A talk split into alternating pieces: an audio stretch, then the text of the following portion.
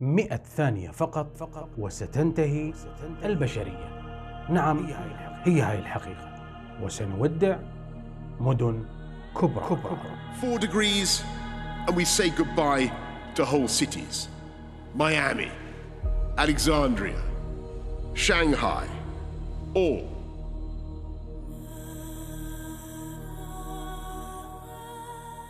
من نباوع عن وياك للماضي وخصوصاً معاناة الإنسان القديم، راح نقول إنه إحنا فعلاً من الأجيال المحظوظة، لأنه قبل كم سنة اكتشفنا السيارات والطيارات، واكتشفنا الطاقة النووية، وقدرنا نرسل أقمار صناعية تلف وتدور داير مداير كوكبنا الجميل. مشينا ومشينا على سطح القمر، ورحنا للمريخ وقمنا نطمح أن نسكن هناك، واكتشفنا الكمبيوتر والهواتف النقالة ومواقع التواصل الاجتماعي اللي قربتنا فعلا من بعض. البعيد, البعيد صار, صار قريب, قريب والمسافة اللي بيناتنا انعدمت انعدمت فعلا صرنا قريبين من بعض, قريبين من بعض. بل حتى أقرب من اللازم. بس أكو سؤال هنا، هو مو عالمنا لازم يكون العالم المثالي بهذا الشكل؟ الجواب على هذا السؤال صح صح, صح. نعم. نعم هو العالم المثالي، لكن الواقع على العكس على العكس تماما.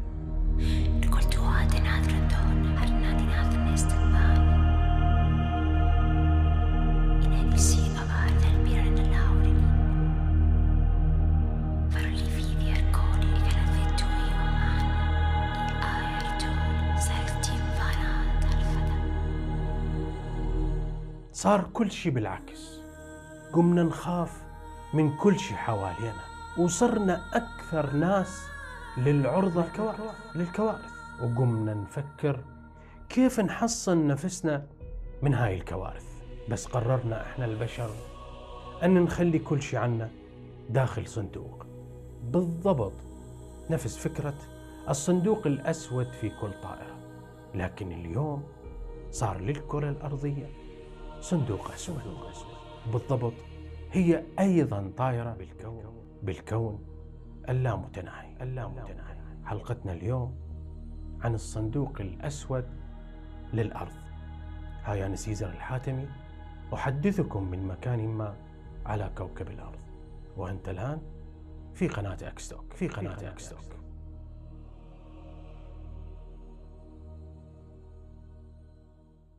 صديقي المشاهد العزيز، فوق جزيرة صغيرة يسموها تسمانيا اللي بالمحيط الهادئ، واللي تبعد مئتين وأربعين كيلومتر من الساحل الجنوبي الشرقي لأستراليا. هناك البشر دا يبنون صندوق غريب، واللي هو راح يكون بصمتنا احنا البشرية. بس بصمتنا لمنو؟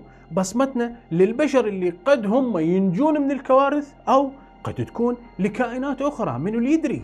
وشوف صديقي، جدران هذا الصندوق مصنوعة من الفولاذ السميك، وموضوع على سهل كامل من الجرانيت، وبداخله بطاريات تشتغل بالطاقة الشمسية، والشغلة الأهم إنه هو مصمم على إنه غير قابل للتدمير. أكيد راح تقول لي هو شنو هذا الصندوق اللي موجود اللي يحمل بصمتنا؟ ومنو اللي فتحه؟ ولويش إحنا البشر نتعرض لكوارث؟ أنا أقول لك مسيو، هذا الصندوق بداخله معلومات وبيانات كبيرة هائلة جدا عنا إحنا البشر وعن كوكبنا الجميل، ويخزن البيانات بشكل آني. يعني من الممكن وأنت تشاهد الفيديو حاليا هو دا يخزن البيانات، دا يخزن معلومات عنا وعن كوكبنا، لكن بطأ ما هاي البيانات مشفرة يا صديقي المشاهد العزيز. وأكيد راح تقول لي شنو هاللغز هذا؟ شلون هي بياناتنا ولكائنات أخرى أو للناجين من عندنا وشلون هي بيانات مشفرة؟ شوف صديقي، صانع هذا الصندوق إيش خله؟ خله معادلات رياضية بسيطة، اللي يقدر يفتحها ويحلها راح يدخل إلى المعلومات اللي داخل هذا الصندوق. بس هو شنو قصده الصانع هذا الصندوق من يسوي هيك حركة؟ قصده يا مسيو المشاهد العزيز انه هو يريد يفتح هذا الصندوق من قبل كائن ذكي، يعني يا بشر يا كائن ذكي آخر، وهذا كلش وقت بعد أن تصير الكارثة اللي بقالها مئة ثانية فقط مئة ثانية فقط واحنا ننتهي. راح تقول لي معقولة مئة ثانية فقط وننتهي؟ اي حبيبي، مئة ثانية فقط وتنتهي البشرية كلها، وأنا هسه راح أقول لك لويش.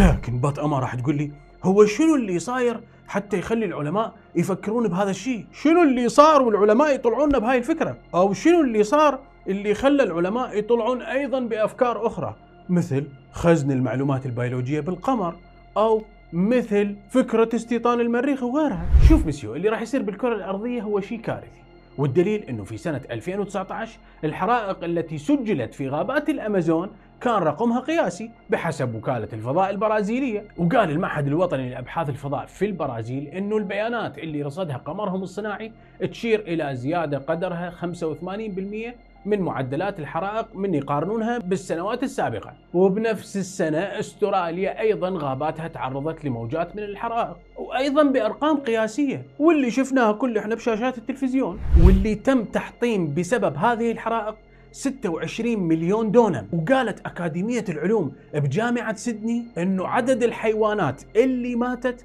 أكثر من مليار حيوان. نعم، هذا الرقم حقيقي، أكثر من مليار حيوان مات بسبب هاي الحرائق، وأكثر من مليارين حيوان تعرضوا للتهجير. وأيضا مسيو، في أبريل من سنة ألفين وواحد وعشرين قالت المنظمة العالمية للإرصاد الجوي بتقريرها اللي يخص سنة ألفين وعشرين، واللي قالت أنه هاي السنة هي واحدة من أحر السنين المسجلة على الإطلاق. لكن بطأمة في نفس السنة حدثت فيضانات على نطاق واسع جدا، واللي صارت بأفريقيا وآسيا. أما أوروبا شهدت جفاف وموجات حر عالية جدا. لكن القمر الصناعي التابع لوكالة ناسا المتخصص في خرائط الحرائق على كوكبنا يقول أنه تأثيرات الاحتباس الحراري وارتفاع درجات الحرارة أدت إلى حدوث الحرائق من شمال روسيا إلى جنوب أمريكا.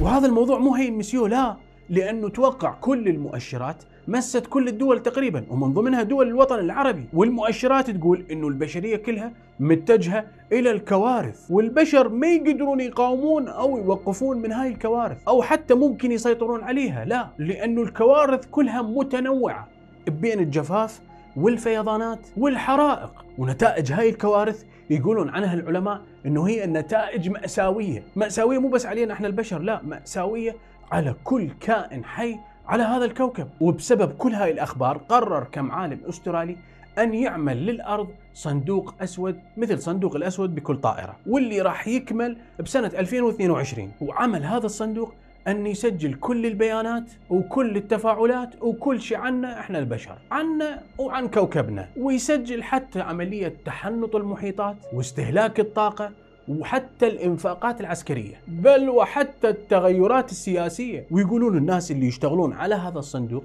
انه هو عنده القابلية ان يخزن معلومات منا لخمس عقود اخرى، ودي يعملون ويشتغلون على سعة الخزن يكبروها. وفكرة هذا الصندوق انه البشر او الكائنات الاخرى الذكية اللي نجت من اي كوارث راح تشوف وتطلع شنو اللي صار بينا، لويش احنا اختفينا، واكيد هسه بيناتكم مشاهد راح يقول لي يا معود صدق كذب، ترى كل شيء ما راح يصير. شوف صديقي، العلماء مو بس هذا المشروع اللي عندهم اللي يعتبر تهديد للبشرية، لا، لأن اكو مشاريع أيضا تزرع الخوف عندنا، مثل قبو يوم القيامة ومشاريع أخرى كثيرة، ومنها أيضا بناء المخزن البيولوجي للجينات بالقمر. بس تعرف مسيو المشاهد، اكو ساعة اسمها ساعة يوم القيامة، هي اللي تعتبر الساعة المخيفة لكل الجنس البشري، لأن هاي الساعة تحسب كل تهديد لكوكب الأرض. راح تقول لي شنو هاي الساعة ومنو سواها؟ هاي الساعة يا مسيو المشاهد العزيز ساعة رمزية ابتكروها علماء من جامعة شيكاغو الأمريكي، وعلى رأسهم عمنا ألبرت أينشتاين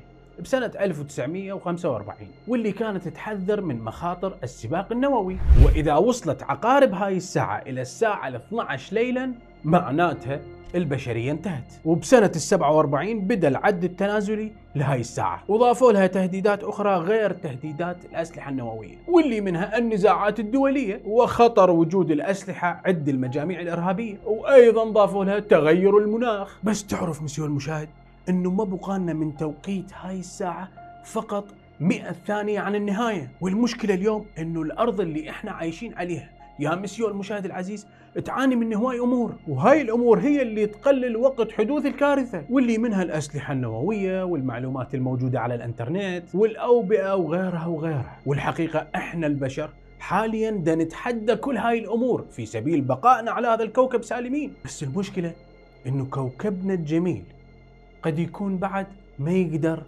يحملنا ولا حتى يتحملنا. والمشكلة بينا إحنا البشر بدنا نصدق، والمشكلة الأكبر أنه هذا هو الواقع، والنهاية قريبة جدا.